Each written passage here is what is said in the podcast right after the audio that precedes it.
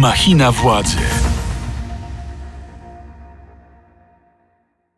Machina Władzy, podcast Radia Z, w którym analizujemy najważniejsze wydarzenia w Polsce i na świecie. Dzisiaj witamy Was w specjalnym przedświątecznym odcinku. Ja, Mikołaj Pietraszewski oraz mój serdeczny kolega Błażej Makarewicz. Dzień dobry Państwu. A naszym gościem jest profesor Antoni Dudek, historyk, politolog, wykładowca akademicki, człowiek, który można powiedzieć zjadł zęby na historii politycznej Polski. Dzień dobry panie profesorze. Dzień dobry, zęby jeszcze mam, ale rzeczywiście zajmuję się polską polityką od y, lat 80. No i też y, autor wspaniałego kanału Dudek o historii, Tak. który ma wielką rzeszę fanów rosnącą. Czy można nazwać pana najpopularniejszym polskim historykiem w tym momencie? Wie pan co, nie, ja bym wolał takich rankingów nie tworzyć, wie pan, bo na YouTubie pewnie są, są, są tacy, którzy mają większe zasięgi, także spokojnie, bez przesady. O historii politycznej Polski wspomniałem nie bez kozery, ponieważ zawiera się ona w tytule książki, którą mamy tutaj ze sobą. Proszę bardzo. Historia polityczna Polski 89-2023. Wydanie najnowsze. Tak jest. pogłębione o ostatnie 8 lat. O. Upadło. No nie tylko o te 8, bo dlatego, że poza tym, że jest całkowicie nowy rozdział o tych 8 ostatnich latach, to ci, którzy mają wcześniejsze wydania tej książki, też będą zaskoczeni, jak się sięgną do tego, bo tam się dużo zmieniło też wcześniej. To znaczy cały początek jest zupełnie inny, czy bardzo zmieniony.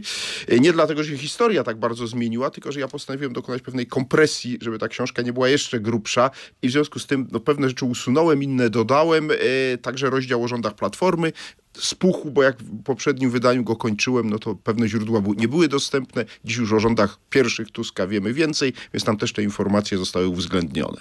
To przejdźmy może do tematu, który troszeczkę wykracza poza książkę, ale będziemy do niej oczywiście nawiązywać, czyli do tego, co dzieje się z telewizją polską. E, przypomnijmy, że e, uchwałą Sejmu e, zdecydowano o przywróceniu ładu praworządności bezstronności i rzetelności w mediach publicznych. Takie były fragmenty zawarte w tym e, dokumencie. I na mocy tego dokumentu minister kultury Bartłomiej Sienkiewicz odwołał e, członków e, i przewodniczących rad nadzorczych i spółek e, państwowych, e, spółek medialnych, e, Telewizji Polskiej, Polskiej Agencji Prasowej i Polskiego Radia i na to miejsce weszli nowi e, szefowie. Z tym nie godzą się e, aktualne władze e, tych spółek, ale też politycy PiS, którzy rozpoczęli, można powiedzieć, swoistą okupację e, budynków na Woronicza. E, Czy mamy rzeczywiście do czynienia z taką okupacją, y, bohaterską obroną, e, wrogim przejęciem, czy to jednak przesada? pan, języku? mamy do czynienia z kolejną bitwą o TVP. W tej książce jest opisanych cały szereg wcześniejszych bitew, tylko że one wcześniej odbywały się, powiedziałbym, mniej spektakularnie. To Tak, znaczy, na przykład, y, podam jeden przykład opisany w tej książce, był taki moment y, po roku 2007, kiedy rząd Donalda Tuska y, powstał, Platforma wygrała wybory, ale prezydentem był Lech Kaczyński. Sytuacja była troszkę analogiczna do obecnej, to znaczy nie można było po prostu drogą ustawową wymienić władz telewizji. Wtedy się zaczęła rozgrywka między Lechem Kaczyńskim a rządem Tuska e, i tam się zmieniło kilku prezesów, ponieważ, e, no mówiąc krótko, w ówczesnej Krajowej Radzie Radiofonii istniała jeszcze stara koalicja odziedziczona po pi- rządach PiSu, Ligi Polskich Rodzin Samoobrony i sporadycznie tam SLD wtedy popierał Lecha Kaczyńskiego, w związku z tym na przykład e, e, rząd koalicji PO-PSL nie mógł wet Lecha Kaczyńskiego odrzucić. E, I w efekcie czego aż do katastrofy smoleńskiej tak naprawdę rząd Tuska nie przejął TVP. No teraz Tusk postanowił e, nie bawić się już w takie, e, e, e, powiedziałbym, e, takie problemy jak na przykład, że właśnie jakaś ustawa, że trzeba zmienić. Po prostu w tej chwili mamy do czynienia już z e, zejściem, czy przejściem na wyższy poziom, e, powiedziałbym, destrukcji państwa prawa. Zmienia się po prostu wszystko metodą e, uchwał sejmowych. Proszę zwrócić uwagę, że nawet e, w momencie, w którym dokonywano zmian tych prezesów, nawet rejestr sądowy nie został zmieniony i gdybyśmy zapytali w rejestrze sądowym, kto jest prezesem TVP, to byśmy dalej się dowiedzieli, przynajmniej tak jest czwartek, e, e, kiedy rozmawiamy, e, że tym prezesem jest dalej pan, pan Matyszkiewicz. Także to pokazuje, że po prostu mamy do czynienia z sytuacją, w której jakby na, następuje kolejne odejście od państwa prawa w Polsce. I mówię to z pełnym przekonaniem, zarazem uznając, że nie było bardziej haniebnej partyjnej telewizji skandalicznej niż ta, którą stworzył Jacek Kurski, którą prezes Matyszkowicz kontynuował w TVP Info i programach informacyjnych TVP. Bo to są dwie strony tego medalu. Z jednej strony tempa, prymitywna propaganda partyjna, która, która była robiona za publiczne pieniądze przez 8 lat. Z drugiej strony wy, wy, wywalenie tej tempej propagandy metodą, moim zdaniem, odejścia od państwa prawa. Więc tutaj mówiąc krótko, obie strony mają za uszami tyle, że zęby mnie bolą, choć jeszcze je mam. No i panie profesorze, czy jak pan patrzy na te pierwsze decyzje nowego rządu Donalda Tuska, nie tylko te dotyczące telewizji rządowej, ale też e, KRS-u, e, inne rozwiązania, to czy ma pan takie e, odczucie déjà vu, tą powtórkę z 2015 roku? Wie pan tylko, że to prawda, tylko że wtedy e, PiS był w lepszej sytuacji, bo miał swojego prezydenta. I przecież gdyby dzisiaj e, e, prezydent był z Platformy albo generalnie z kordonowej koalicji, no to natychmiast byłoby 24-godzinna operacja no, nowelizacji ustawy, czy Rada Mediów Narodowych zostałaby zmieniona, z, wymieniono by skład Krajowej Rady Radiofonii i natychmiast by wymieniono te władze. Czyli mielibyśmy to wszystko, co, co mamy, tylko e, z podpisem prezydenta, czyli drogą ustawową, a ponieważ wiadomo, że Duda by tego nie podpisał, no to e, posz, po, e, kordonowa koalicja poszła na jeszcze większe skróty. No, co pokazuje, z czym mamy do czynienia i jak będzie dalej koabitacja wyglądała, bo ja w tej chwili jestem ciekaw, jak prezydent Duda się odwinie, bo na razie wysłał tylko list, ale on ma sporo narzędzi, bo wyobraźmy sobie, podam panu jeden przykład. Podam jeden przykład taki, ale z grubej rury. Duda odmówi podpisania ustawy budżetowej co powoduje, on teoretycznie nie może zgodnie z konstytucją, ale on powie, dlaczego nie. Ja nie podpiszę, ponieważ ta ustawa jest e, rażącym łamaniem konstytucji, której jestem strażnikiem. I teraz oczywiście ktoś powie, to postawimy pana prezydenta przed Trybunałem Stanu, no ale to trzeba dwie trzecie w Zgromadzeniu Narodowym, którego kordonowa koalicja nie ma. I, a jeżeli nie ma budżetu, to pan prezydent może rozwiązać parlament. Ja nie sądzę, prawdę mówiąc, żeby Andrzej Duda się tak daleko posunął, bo on nie jest aż tak twardym graczem. Bo gdyby na jego miejscu był pre prezes Kaczyński, to mielibyśmy taką ripostę. I na to liczy kordonowa koalicja i Donald Tusk, że Duda się nie odważy. A co będzie, jak się Duda odważy? Znaczy, wkroczyliśmy na drogę destrukcji państwa i zobaczymy, jak się to skończy. Uważa pan, że to jest taki scenariusz political fiction, czy jednak należy to brać pod uwagę? No bo prezydent Duda... To jest na razie political fiction, natomiast zobaczymy, co jeszcze się wydarzy do momentu, aż ustawa budżetowa przez najbliższe, no to pa, pora parę tygodni, zajmie praca w Sejmie nad ustawą budżetową e, i zobaczymy, co za parę tygodni się stanie, jak ta ustawa budżetowa, przez te parę tygodni się stanie, jak ta ustawa budżetowa trafi do podpisu pana prezydenta Dudy. Pana zdaniem dla kogo w tym momencie, dla której strony politycznej byłyby ewentualnie korzystne takie przedterminowe wybory? No, wie pan, to jest dobre pytanie, bo PiS traci w sondażach, więc być może jednak to nie byłoby korzystne dla PiSu, natomiast PiS jest dzisiaj w amoku i uważa, że e, władza mu się należy, że, że, że mamy zamach stanu, więc skoro zamach stanu, no to sposobem jest na, co oczywiście nie jest żadnym zamachem stanu, no mamy do czynienia z nadużyciem władzy przez ministra Sienkiewicza, to jest dla mnie oczywiste. E, natomiast jest pytanie, bo podstawowym problemem jest to, że za wczesne, że Platforma i PiS na przełomie 2015 i 2016 zdemontowała nam instytucję, którą wymyślono wcześniej dla rozstrzygania tego rodzaju sporów, czyli sąd konstytucyjny. I dzisiaj jedna ze stron, czyli kordonowa koalicja, nie uznaje Trybunału Konstytucyjnego. Ja mu się zresztą nie dziwię, bo to jest skrajnie jednostronny organ, który wiemy, jak orzecze w tej sprawie. I Nie musi się zbierać, my z góry wiemy, że on uzna wszystkie działania za bezprawne. I też wiemy, jaką drogą zostali powoływani kolejni Dokładnie. I sędziowie. w związku z tym problem polega na tym, że gdybyśmy chcieli naprawdę przywrócić państwo prawa w rozumieniu nie teoretycznych rozważań panów profesorów, różnych moich szacownych kolegów, tylko e, na gruncie pewnych realiów twardej polityki, to wysokie zwaśnione strony powinny dogadać się co do zmiany konstytucji, ustanowienia na nowo sądu konstytucyjnego, e, które by akceptowały, znaczy jego wyrok. I, I wtedy moglibyśmy mówić o przywracaniu w Polsce państwa prawa. Niestety czegoś takiego mieć nie będziemy. W związku z tym będziemy mieli zasadę, kto ma większość w Sejmie, ten rządzi. I dzisiaj ma większość kordonowa koalicja, w związku z tym rządzi. Przez ostatnie 8 lat większość miał PiS, więc on rządził. Podczas y, naszego ostatniego spotkania, panie profesorze, no już rok temu dokładnie rozmawialiśmy, mm, stwierdził pan, że Andrzej Duda już wylogował się z, opo- z obozu PiSu, tylko jeszcze nie wszyscy to zauważyli. Czy pan podtrzymuje to słowo? Wie pan, no to teraz właściwie przychodzi ten egzamin, dlatego że on wtedy rzeczywiście, e, no nie przypadkiem prezes Kaczyński go skrytykował, że za mało robi w obronie choćby zmian w TVP. Że mógłby się zaangażować. Mógłby się, no wysłał list, no ale dla, dla prezesa Kaczyńskiego list to zdecydowanie za mało. E, no bo mamy tu jeszcze całą, e, pójdźmy dalej drogą, no mamy przecież prezydenta jako zwierzchnika sił zbrojnych, tak? To też jest ciekawe, co prezydent może zrobić jako zwierzchnik sił zbrojnych. Czy może wydawać polecenia dowódcom oddziałów wojskowych, czy nie może?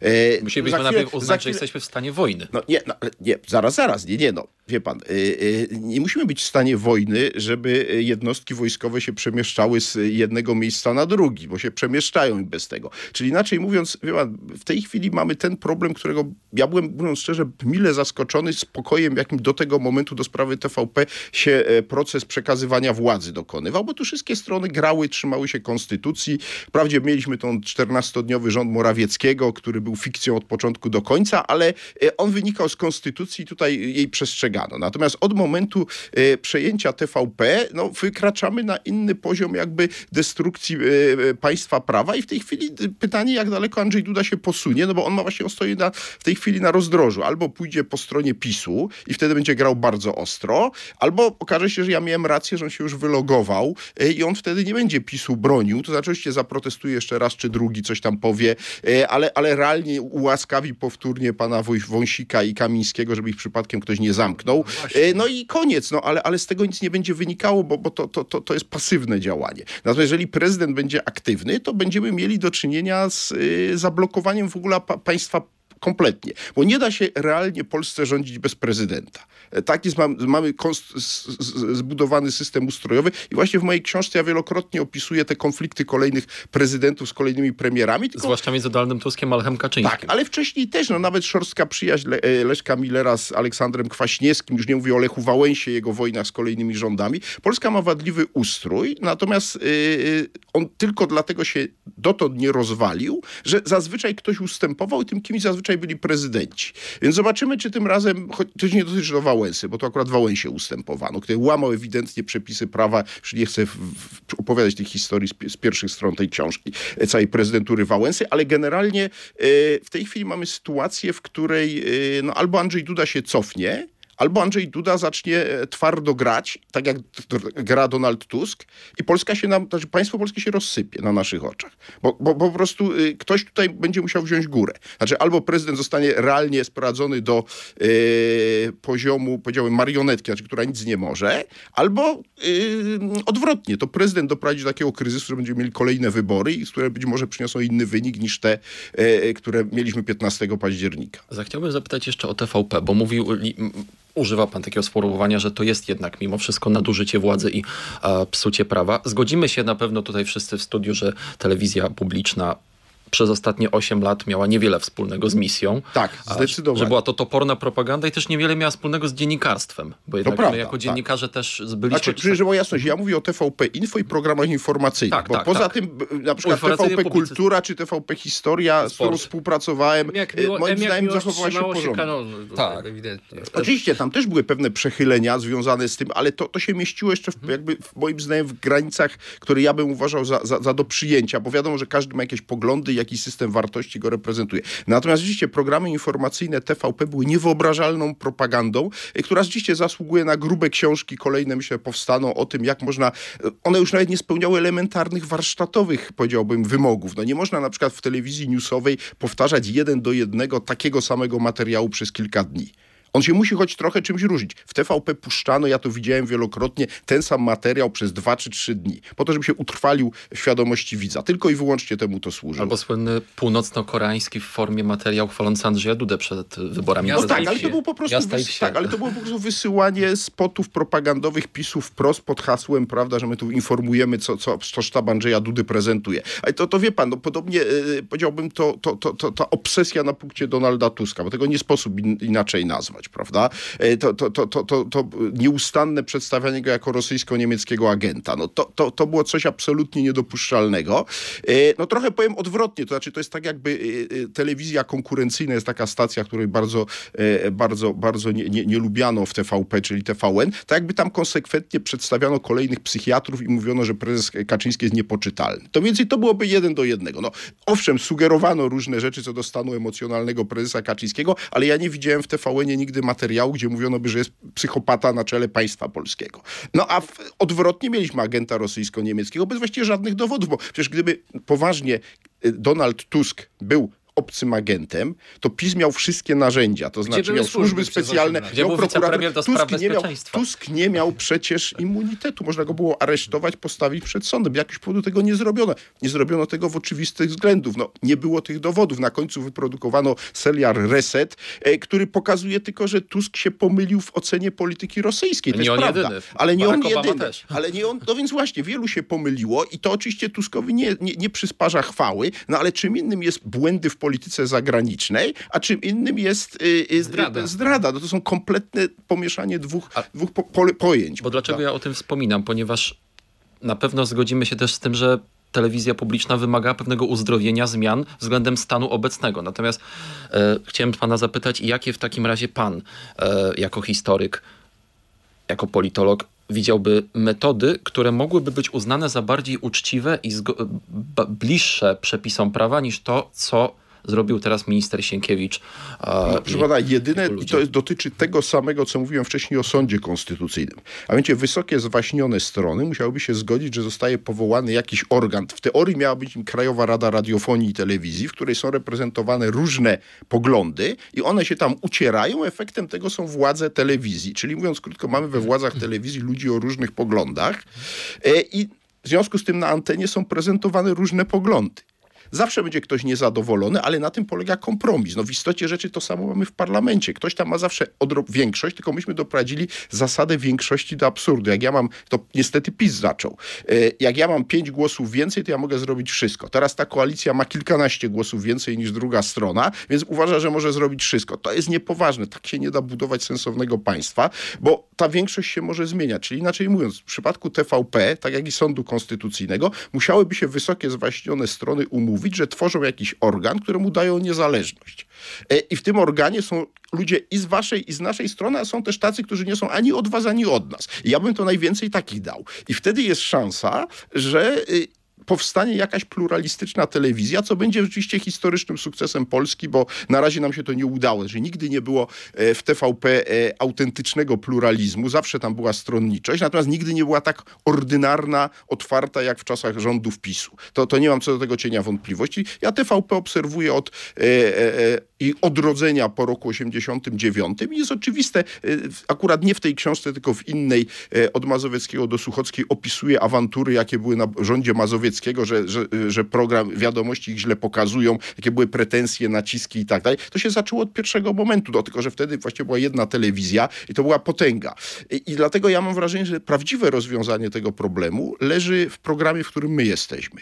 A mianowicie ja uważam, i w tysiącach innych podobnych programów, znaczy ja uważam, że epoka wielkich mediów się kończy. Czyli mówiąc krótko, ja spodziewam się, że oglądalność tych głównych stacji telewizyjnych w tej dekadzie będzie dramatycznie spadać. W związku z tym atrakcyjność dla polityków TVP jako narzędzia walki politycznej będzie coraz mniejsza. I to jest właściwie chyba jedyny sposób. Ja mniej wierzę w ten organ nadzorczy, bezstronny, bardziej wierzę w to, że w końcu machną na to ręką, bo uznają, że to już nie jest skórka warta wyprawki. Ta propaganda zresztą mimo wyłączenia telewizji, części telewizji publicznej trwa nadal, no bo mówi się, że przecież w TVP Info przez 8 lat zapraszani byli wszyscy politycy opozycji. No nikt nie dodaje tylko takiego dosyć istotnego szczegółu, że dosyć rzadko e, pozwalano im się swobodnie wypowiadać. E, Czego nie można powiedzieć o naszej audycji Machina Władzy, gdzie zawsze naszym gościom pozwalamy na długie, mm, obszerne e, i rzeczowe wystąpienia. Za co dziękuję. Panie profesorze, to nawiążmy teraz do jednego z najważniejszych bohaterów y, pańskiej książki, czyli do Jarosława Kaczyńskiego. Czy pańskim zdaniem dzisiaj, ale też patrząc na to z tej perspektywy najnowszej historii Polski po 89 roku, czy prezes jest dzisiaj obciążeniem dla PiSu i czy powinien zrezygnować? Chyba, no jeśli myślimy o PiSie jako o formacji y, prawicowej, która miałaby Polską w przyszłości znowu rządzić, y, to moim zdaniem jest obciążeniem, dlatego że jego linia zbankrutowała 15 października. No, jego koncepcja, y, y, że tylko my możemy samodzielnie rządzić, każdy inny scenariusz jest, jest y, nie do przyjęcia, no się nie sprawdziła prezes nie miał planu B. No, wyobraźmy sobie na moment sytuację, e, że się cofamy e, do mniej więcej przełomu roku 20 i 21. Dlaczego? Dlatego, że wtedy po, w słynnym wyroku Trybunału w sprawie aborcji sondaże PiSu spadły poniżej 40%, zaczęły i tak było przez kolejne dwa Nigdy lata. już mieć- nie wróciły. Tak, miały 30 kilka procent. I z wszystkich właściwie sondaży było to, co się stało 15 października, że PiS nie będzie miał największy klub, a nie będzie miał większości. I teraz wyobraźmy sobie, że prezes w związku z tym buduje plan B, to znaczy zaczyna zaczyna sobie hodować potencjalnego koalicjanta, który mógł być, mogła być Konfederacja, mógł być PSL, a nawet, tu zaskoczę wielu, Lewica, ta w wersji czarzastego oczywiście, nie partii Razem, choć może i partii Razem. No w każdym razie generalnie wrogiem jest dalej Platforma, ale cała reszta to są potencjalni sojusznicy.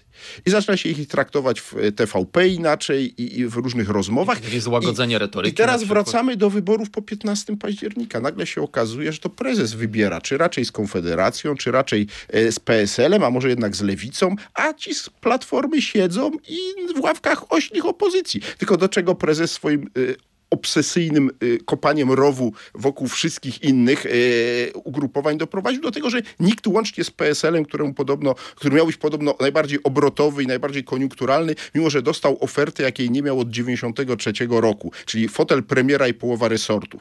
To dostał podobno y, Kosiniak-Kamysz od premiera Morawieckiego taką ofertę PiSu, czyli fotel premiera dla Kosiniaka i połowa resortów. Poprzednio w 93 Pawlak z trudem wywalczył z SLD taki układ, tylko wtedy PSL miał stu kilkudziesięciu posłów, a teraz ma trzydziestu kilku, tak? I dostał taką ofertę, mimo to nie skorzystał. Dlaczego?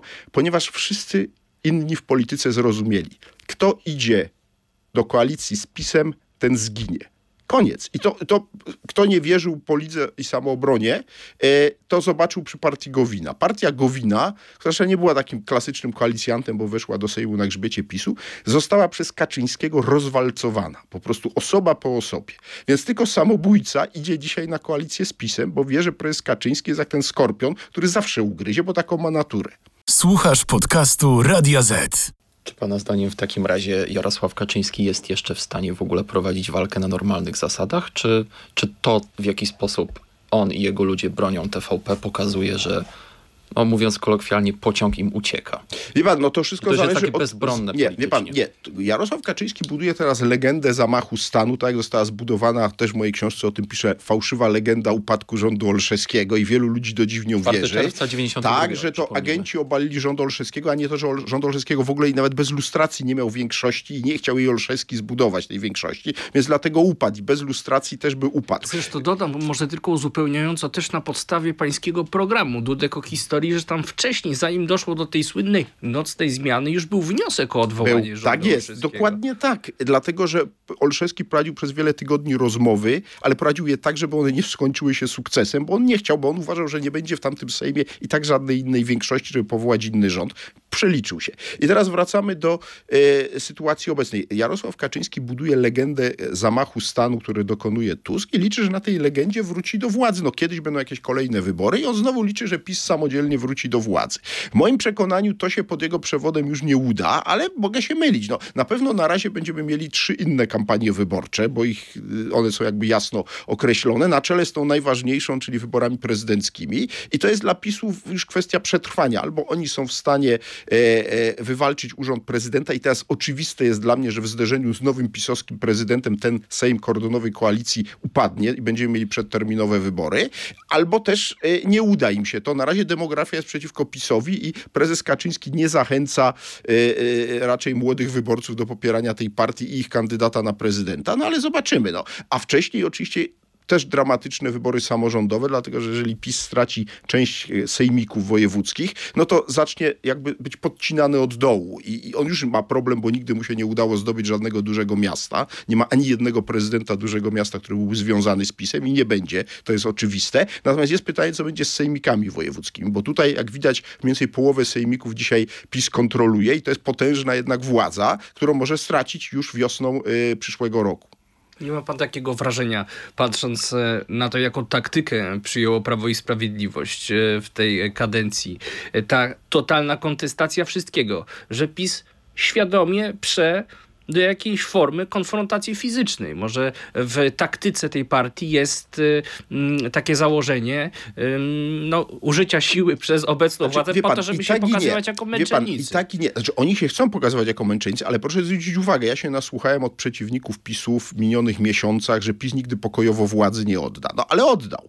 No przecież nie mógłby Bartłomiej Sienkiewicz e, wyłączyć nadajników TVP Info, gdyby nie został wcześniej ministrem, gdyby nie przyjęto służb specjalnych bo to niewątpliwie była robota ludzi ze służb, bo to nie da się tak, że minister kultury ma tam przełącznik w gabinecie. No to, to była jednak pewna operacja, o której szczegóły pewnie za jakiś czas poznamy. Chociaż pan osoby z wysokich szczebli TVP też podobno zaczęły No, współpracować. dobrze, z ale to, to prawda, no, ale, ale nie zrobiłyby tego, gdyby nie doszło wcześniej do zmiany rządu, tak? Czyli inaczej mówiąc, widzieliśmy, y, że PiS oddał władzę.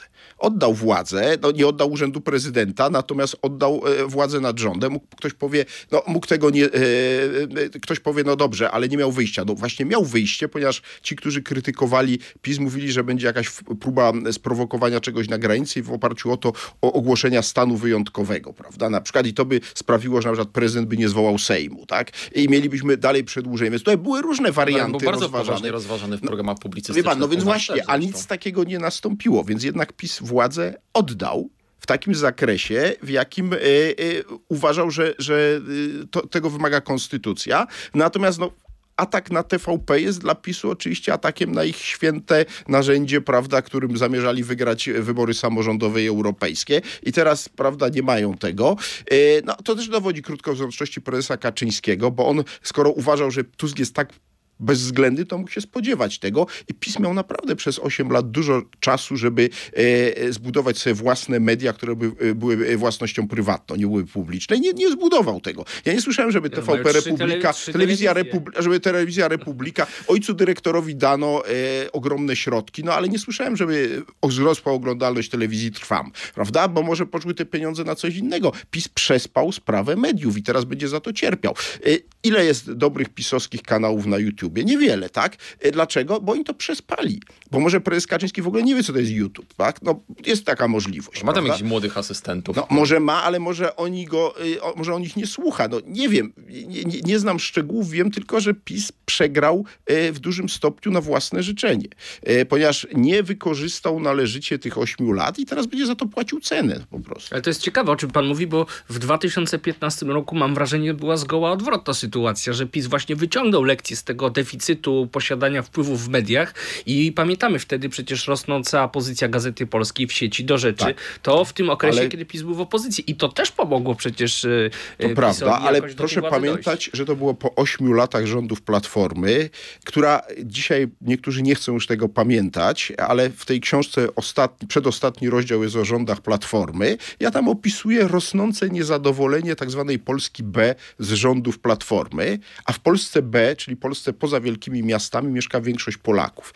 I PiS na tą falę wszedł. Pierwszym sygnałem było oczywiście to, co się stało z Bronisławem Komorowskim. Bronisław Komorowski nie przegrał wyborów w 2015 roku z powodu swoich gaf i ogólnego takiego, powiedziałbym, no, małego dynamizmu, tak to delikatnie określę, tylko przegrał dlatego, że był pierwszym, którego ta fala niezadowolenia, a skąd się to niezadowolenie wzięło? Z tego, że rząd Tuska nie potrafił sensownie podzielić e, owoców sukcesu ekonomicznego Polski w czasach swoich rządów. To znaczy, mówiąc inaczej, ja tam podaję konkretne liczby, jak wrósł dochód narodowy e, w Warszawie, jak rósł w małych miejscowościach. I nagle się okazywało, że co z tego, że w tych małych miejscowościach też ludziom się żyło lepiej, skoro w tej Warszawie się żyło ileś razy lepiej, a ludzi mniej interesuje to, że e, im się żyje lepiej, tylko dlaczego sąsiadowi się żyje dużo lepiej. I to ten mechanizm zadziałał. I nagle PiS powiedział, a my wam damy 500+. Plus. I nagle wszyscy powiedzieli, wow prawda? No a później co wymyślił prezes Kaczyński po ośmiu latach, że on zwaloryzuje 500 plus na 800 plus. To już było za mało. Znaczy, Dopiero jeszcze od przyszłego roku. tak, nie dość, że urządzono zupełnie absurdalne jakieś kurioza po po polityce zagranicznej, które ośmieszały Polskę, e, e, że e, nie potrafiono załatwić pieniędzy unijnych, bo uwikłano się w absurdalny spór w wymiarze sprawiedliwości, którego też nie potrafiono rozwiązać, no to nagle prezes nie ma już nic nowego do zaoferowania i tu się pojawia Tusk, prawda, z koalicją e, kordonową, że my tutaj zmienimy Polskę. No teraz zobaczymy, jak Tuskowi pójdzie. No na razie mam wrażenie, że za wcześnie o tym wyrokować, ale ja nie, nie usłyszałem w jego ekspoze niczego, żadnego nowego pomysłu, takiego naprawdę, który by e, e, pobudzał wyobraźnię, poza oczywiście tym, że teraz będzie wszystko depisyzowane. No to zaczyna się depisyzacja od TVP, ale zobaczymy, czy Tusk ma jeszcze poza depisyzacją coś do zaproponowania. Czekam, na razie nie usłyszałem A niczego. zgodzi się pan z tym, że ta depisyzacja, której symbolem jest przejęcie TVP, to też jest jakiś tam rodzaj odpowiedzi na oczekiwania elektoratu, że, Tak. że tak. wyborcy szeroko pojętej poprzedniej opozycji, obecnej nowej większości parlamentarnej, w dużej części KO, ale nie, nie tylko, bo również lewicy i, i w dużej mierze trzeciej drogi, naprawdę oczekiwali tego, że na przykład z TVP Tusk zrobi porządek. Tak, I że- oczywiście. Nawet by już go zaczęto krytykować, że to wszystko idzie za wolno, e, więc teraz będą A kolejne żądania. elektoratu nikt nie będzie czekał Dobrze. półtora roku do Dobrze, ale nie, to ja też nie oczekiwałem, że tak będzie i, i z tego punktu widzenia ja rozumiem, dlaczego Tusk to zrobił, bo on rzeczywiście sam zresztą zapowiadał, że 24 godziny będzie potrzebował, no to już z niego kpiono, że 24 godziny dawno minęły. On się zdaje się zdenerwował, bo minął tydzień, nic się nie działo, więc pogonił towarzystwo do pracy. E, Natomiast, e, natomiast to nie zmienia faktu, że e, to jest ta część elektoratu, bo Polska się dzieli na trzy grupy. Znaczy na tą grupę zatwardziałego, twardego elektoratu pisowskiego, twardego elektoratu antypisowskiego i ich oczekiwania Tusk już zaczął realizować i będzie realizował, ale mamy jeszcze tą trzecią grupę, która tak naprawdę nie jest ani z PiSem, ani z antypisem e, i która by chciała żyć w kraju na przykład, w którym e, no, przestrzega się prawa, w którym wiadomo z grubsza kto ma do czego prawo, w którym wyroki zapadają dość szybko, e, w którym e, no, z grubsza wiadomo kto rządzi, czy bardziej rządzi rząd, czy prezydent, a jak nie potrafią się dogadać, no to, no to żeby ktoś i tak dalej. Czyli mówiąc krótko, e, e, na to się nie zanosi. Na razie się nie zanosi, będziemy mieli chaos e, i będziemy mieli dualizm prawny, ponieważ PiS będzie teraz coraz bardziej odmawiał uznawania wyroków kolejnych sądów. E, No i oczywiście e, będzie występował w roli męczennika, no bo niewątpliwie w końcu ktoś ma e, pod sobą policję i, i, i będzie w stanie egzekwować. Jeszcze czeka nas wojna o prokuraturę, bo nie wiem, czy panowie wiecie, ale pamiątką po PiSie jest dwuwładza w prokuraturze. My w tej chwili jesteśmy w stanie e, dwuwładzy, dlatego że z jednej strony mamy prokuratora generalnego Bodnara, który I krajowego. a drugiej strony mamy prokuratora krajowego, pamiątka po panu Ziobrze, któremu życzę dużo zdrowia, e, e, bo podobno jest rzeczywiście poważnie chory, e, a życzę mu tego zdrowia, dlatego że uważam, że zasługuje na rzetelny proces, który potrwa w Polsce wiele lat i byłoby niedobrze, gdyby, gdyby nie, nie, nie, ten proces się nie odbył z powodu jego stanu zdrowia. Otóż mamy pana Barskiego, tego prokuratora krajowego i dzisiaj pierwszy ruch e, prokuratora generalnego wobec prokuratorów był taki, że część tych prokuratorów powiedziała, my pana nie uznajemy, bo my mamy tu ustawę e, i bez, te, wedle tej ustawy to my panu Barskiemu e, podlegamy. No i mamy dwóch szefów prokuratury, no przecież to jest dom wariatów. Tak, bo przecież y, prokurator krajowy ma zwiększone uprawnienia w tym momencie. Dokładnie tak. Może Nie da się- tylko prezydent. A no właśnie i cały czas PiS sprawdził te bezpieczniki po to, żeby na końcu trzeba było się z prezydentem dogadać, a teraz w TVP już to ominięto. Zobaczymy, jak to będzie w prokuraturze ominięte. No ja sobie wyobrażam, że e, pewnie znowu na podstawie uchwały Sejmu iluś prokuratorów zostanie wypowiedzenia, ci, którzy się opowiedzą po stronie pana Barskiego i nie zostaną wpuszczeni do prokuratury. E, No to jest taka metoda, oczywiście znowu na rympał, ale tak mogę sobie wyobrazić quasi-rewolucyjną metodę właśnie nie wpuszczamy panów prokuratorów, którzy przechodzą w stan spoczynku. E, Pytanie, ale później mamy jeszcze kolejną sprawę i to jest w istocie rzeczy w koronie tych problemów najpoważniejsza sprawa, to jest sprawa sędziów. No mamy 3000 sędziów powołanych przez nową Krajową Radę Sądownictwa, tą z, e, zreformowaną w cudzysłowie przez PiS, której część i opinii tej antypisowskiej i publicznej część polityków, ale też inna część sędziów nie uznaje za sędziów. No, a wydawali wyroki. A wydawali wyroki, tak? I to jest około, to jest liczba, mówimy o liczbie około 3000 sędziów. I co z nimi będzie? Co będzie z tymi wyrokami? No są poważne sprawy i moim zdaniem teraz albo uda się panu prezydentowi i e, Sejmowi osiągnąć pewne porozumienie co do tego, żeby to postawić z głowy na nogi, albo będziemy mieli sytuację znowu, że pewnych ludzi będzie się nie wpuszczało do sądu, bo pan już nie jest sędzią. E, więc wie pan, e, grozi nam naprawdę e, sytuacja totalnego chaosu i albo to zostanie zahamowane, czego na razie po TVP nie widać, albo to się będzie rozprzestrzeniać jak gangrena. TVP w tym wszystkim jest w sumie najmniej ważna, bo ona tak naprawdę nie powoduje dla przeciętnego człowieka żadnych konsekwencji życiowych. Natomiast e, sytuacja, kiedy prokuratura jest sparaliżowana, już powoduje, a kiedy sądy są unieważniane wyroki, prawda, to już jest w ogóle katastrofa. To jeszcze nawiążę do pańskiej e, książki, panie profesorze. W tej dyskusji, na, dyskusji nad expose Donalda Tuska Mariusz Błaszczak e, powiedział mniej więcej coś takiego, że w najbliższym czasie Platforma wchłonie Lewicę, Polskę 2050 i być może jeszcze nawet PSL, że krótko mówiąc... I Polska 2000. Tak, że za chwilę nie będą mieli swoich partii. No i teraz patrząc tak historycznie w ten okres 2007-2015, kiedy rządziła Platforma, czy uważa pan, że rzeczywiście Lewica, Hołownia, PSL mają się czego obawiać? Yy, Wie że- pan co, że- najmniej PSL, najmniej PSL, bo on ma bardzo silną tożsamość, no i był 8 lat w koalicji z y, Platformą, jakoś przetrwał. Wprawdzie z trudem, ale przetrwał. Choć był w pewnym momencie, zwłaszcza odkąd y, miejsce y, pa Pawlaka y, Janusz Piechociński zajął, o tym pisze też w książce, y, był coraz bardziej zmarginalizowany, ale przetrwał. Natomiast już byty y, świeższe, zwłaszcza Polska 2050, są w śmiertelnym niebezpieczeństwie. Dlatego, że dzisiaj sytuacja wygląda tak, że Hołownia jest niezwykle popularny, mówi się o jego szansach prezydenckich, ale co z jego partią? Tam się zapisuje cała masa nowych ludzi, jak słyszałem.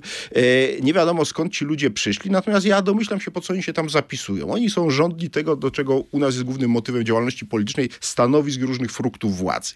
Więc jeżeli dostaną później ko korzystną ofertę z Platformy, to pójdą do Platformy i nagle się okaże, że, że ci dawni z ruchu Hołowni, którzy zakładali tą partię, są w mniejszości. No, tak się do pewnego stopnia stało z, z e, nowoczesną Ryszarda Petru.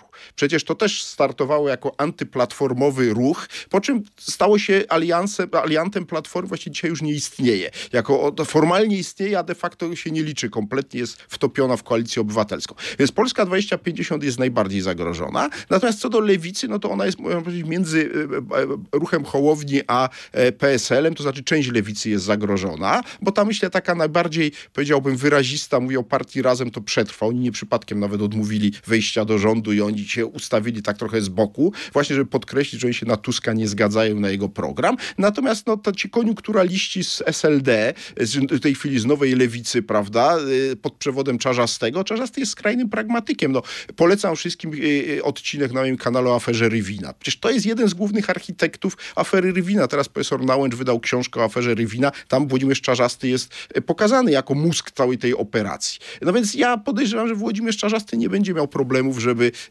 na pewnych warunkach się dogadać z, z Platformą i wtopić w nią. Zresztą będziemy mieli teraz próbę generalną, wybory europejskie. Bo jeżeli rzeczywiście kordonowa koalicja chce wygrać z PiSem, no to musi stworzyć szeroką listę. Bo jak nie, no to y, prawdopodobnie PiS będzie miał lepszy wynik. Bo PiS ma ciągle 30 parę procent wyborców za sobą i, i w związku z tym Platforma ma poniżej 30, więc albo Platforma sobie dobierze jeszcze koalicjantów z kordonowej koalicji, stworzą wspólną listę, albo nie będzie miała pierwszego miejsca w wyborach do Parlamentu Europejskiego, które będą w czerwcu. Chociaż w 2019 roku już taka wielka europejska koalicja powstała i ona nie wygrała. Tak, ale proszę pamiętać, że to była epoka apogeum potęgi PiSu. Jeśli mnie pytają, w tej książce o tym wyraźnie piszę, kiedy PiS był najpotężniejszy, to właśnie w roku 2019. Zaczęło się od tych wyborów europejskich, gdzie rzeczywiście... Jeszcze przed pandemią. Tak, tak. a później jesień 2019 to jest moment, kiedy Kaczyński naprawdę chyba wierzył, że będzie miał większość konstytucyjną, zresztą, a skończyło się na 235 posłów. On zresztą wtedy w wieczór wyborczy powiedział takie znamienne słowa. Dostaliśmy dużo, zasługujemy na więcej. Tak, Był smutny, tak. że nie ma 47, 8. Tak, tak, ponieważ Kaczyński liczył wtedy na większość albo 3 piątych, albo nawet 2 trzecich. 3 piąte dałyby mu e, luksus już nie liczenia się kompletnie z Andrzejem liczy, Dudą. Liczy na przykład, że PSL nie wejdzie do Sejmu. Tak, no wie pan, wtedy wszystko było możliwe. E, natomiast cud się zdarzył tylko raz w 2015, kiedy cała lewica zatonęła i dała PiSowi samodzielną większość przy 37% poparciu.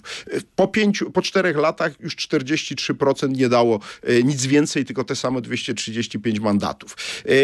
I, i marzenia o, o, o, samodzielnej, znaczy o, o większości konstytucyjnej się skończyły. Natomiast nie kryję, i o tym też piszę w tej książce, że gdyby Kaczyńskiemu naprawdę zależało na zmianie konstytucji, to był tam taki klub w Sejmie nie, nie, nie ostatniej, tylko przedostatniej kadencji, tej 15-19, którego lider chodził i skomlał za prezesem. Prezesie, rozmawiaj ze mną o nowej konstytucji. To był klub Kukiza, miał ponad 40 mandatów. Gdyby do tego jeszcze dołączyć PSL, Polska mogła mieć nową konstytucję pod rządami PiSu. Pytanie do prezesa Kaczyńskiego, dlaczego on nie chciał z Pawłem Kukizem rozmawiać o nowej konstytucji? To jest dobre pytanie. A chciał z nim później rozmawiać, żeby A później, to... kiedy Kukiz miał już tylko trzech posłów, to z nim rozmawiał, co Kukiz zresztą mówił. Dlaczego? Bo tym razem się wszystko waliło po rozwaleniu partii Gowina. Większość pisowska się chwiała, ale to już była kadencja kolejna, prawda? I, i, i nagle Kukiz był już strawny dla prezesa Kaczyńskiego. Musimy powoli zmierzać do końca. Tak. Ja mam jeszcze jedno pytanie. Mikołaj zapewne, jak rozumiem, też jeszcze będzie chciał na koniec o coś zapytać. E, to panie profesorze, to patrząc na ten nowy rząd, co jest według Pana największym rozczarowaniem i najbardziej pozytywnym zaskoczeniem?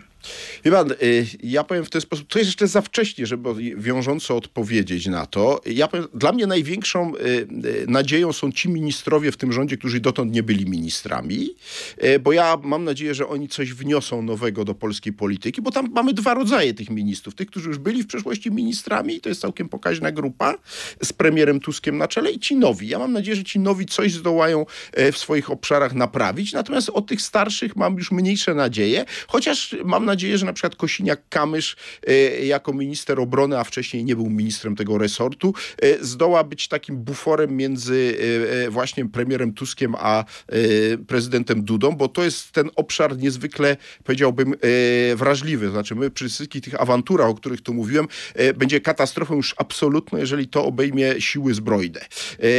Więc tu liczę, że Kosiniak-Kamysz będzie rolę takiego odgrywał właśnie pośrednika, mediatora i, i dzięki temu unikniemy tego, co posiedzenie Rady Bezpieczeństwa Narodowego, które mieliśmy w tym tygodniu, pokazuje, że jest pewna szansa, że jakby ta o, gigantyczna awantura o TVP i różne inne prokuratury, sądy, że to nie obejmie tych twardych e, elementów bezpieczeństwa Polski na czele z armią i że tutaj będzie pewna stabilność, więc w tym sensie oczekuję najwięcej po, po Kosiniaku Kamyszu, także to jest kwestia tych programów zbrojeniowych PiSu, co z tym dalej. Mam nadzieję, że tutaj nie zostaną jakieś pochopne błędy popełnione. Natomiast wie pan, no najbardziej rozczarowany to wszyscy, którzy słuchali naszej rozmowy wiedzą, ja jestem najbardziej rozczarowany zszokowany tym, że Polacy znowu dali Donaldowi Tuskowi e, władzę, e, bo moim zdaniem on na nią absolutnie nie zasługuje, a kto e, się z tym nie zgadza, niech uważnie przeczyta przedostatni rozdział mojej książki, bo ja nie mam już czasu, żeby to wszystko opowiadać, co tam napisałem, o, o rządach Donalda Tuska i tego, z czego on jest najbardziej dumny, czyli ciepłej wody w kranie. Otóż ja uważam, że to jest powód do największego wstydu dla Donalda Tuska a nie do chluby, z czego on się chlubi. Tu jest pewna zasadnicza różnica między mną a, a Donaldem Tuskiem. Donald Tusk kiedyś zresztą powiedział, że jak ktoś ma wizję, to powinien iść do lekarza. Dokładnie że tak. Jakby, że on nie, tak. nie ma e, planów czy ambicji prowadzenia takiej reformistycznej polityki tak jest. No i w związku z tym teraz zobaczymy, jak to się w paru obszarach na czele z energetyką ów brak wizji zmaterializuje, bo ja naprawdę nie chciałbym, żeby Polska tego doświadczyła, ale być może prawdziwym wstrząsem dla Polaków będzie blackout, y, bo ku temu powoli ruchem robaczkowym idziemy, może nie dojdziemy, ale jeśli byśmy doszli, to ja współczuję każdemu rządowi, który wtedy będzie... A jakby to miało e... wyglądać, panie profesorze? No, pan nie wie, jak wygląda blackout? No wiem, ale tak próbuję sobie jakoś to przełożyć no to na nasze pan warunki. wyobrazi, no, no, no, na każde warunki. No, jest taki serial e, niemiecki, jak wyglądał blackout w Europie. E, to mniej więcej by tak u nas wyglądało. No, więc to przykre jest. To jeszcze moje ostatnie pytanie, czy w takim razie za około 10 lat doczekamy się kolejnego wznowienia? Nie, no wie pan, ja myślę, ja myślę, że się doczekamy wcześniej, e, bo ja e, podejrzewam, że wyniki wyborów, jeśli w ogóle nie dojdzie do przedterminowych wyborów parlamentarnych, no to te terminowe są w 27 roku i wtedy będzie pora na opisanie tych czterech lat rządów kordonowej koalicji, która się dopiero zaczyna, a być może się wydarzy coś e, bardziej dramatycznego i trzeba będzie nawet szybciej to, to, to uzupełnić. Ten czas pokaże, jedno jest pewne, yy, Polską rządzi ten, kto ma większość w Sejmie. To na razie jest dobra dla nas wszystkich wiadomość. Szkoda tylko, że nie chcę uwzględniać zdania tych, którzy chwilowo tej większości nie mają, ale to i tak mi się bardziej podoba od sytuacji alternatywnej, kiedy mieliśmy, e, zwłaszcza w PRL-u, jakąś partię, której pierwszy sekretarz rządził, bo trochę PiS nas próbował w tym kierunku e, e, prowadzić, no więc to zostało zatrzymane. Natomiast dalej, dalej będzie się bardzo dużo działo. Znaczy ja uważam, że czeka nas wielka zmiana pokoleniowa w polskiej polityce w tej dekadzie i ci nowi politycy będą musieli mocno posprzątać e, po tych właśnie właśnie ludziach z okładki tej książki, bo oni mieli swoje sukcesy i o nich też piszę w tej książce, ale mieli też dużo e, błędów i my za te błędy wszystkie będziemy teraz płacić w tej dekadzie. Z energetyką na czele. I tym akcentem kończymy naszą rozmowę, nasz przedświąteczny odcinek Machiny Władzy, podcastu Radia Z, w którym analizujemy najważniejsze wydarzenia w Polsce i na świecie. Naszym gościem był dzisiaj profesor Antoni Dudek, historyk, politolog, wykładowca akademicki, związany przez lata z Uniwersytetem Jagiellońskim, dziś z Uniwersytetem kardynała Stefana Wyszyńskiego w Warszawie oraz autor wielu książek, m.in. historii politycznej Polski, wydanie trzecie uzupełnione 89-2023. Dziękuję, nie ostatnie, nie, nie ostatnie. Tak. Nie ostatnie. Ja nazywam się Mikołaj Pietraszewski. Moim współprowadzącym był A dzisiaj... ja Błażej Makarewicz, Dokładnie. ale część Państwa na pewno już to wie. Z, I część Państwa kojarzy również z różnych projektów. Ja tymczasem w imieniu swoim i Błażeja i pana profesora życzę zdrowych, spokojnych świąt, szczęśliwego nowego roku, a przede wszystkim dużo spokoju i pogody ducha. Bo chyba tego Będzie nam... potrzebna. Pomyślności w nowym roku. Pomyślności w nowym olimpijskim roku, bo to chyba był ostatni nasz przedświąteczny odcinek. Raczej tak się nastawiamy, chyba że czeka nas jakaś niespodzianka. Dziękuję, do usłyszenia, do Wszystkiego zobaczenia. dobrego, wesołych świąt. Machina władzy. Więcej podcastów na player radioz.pl.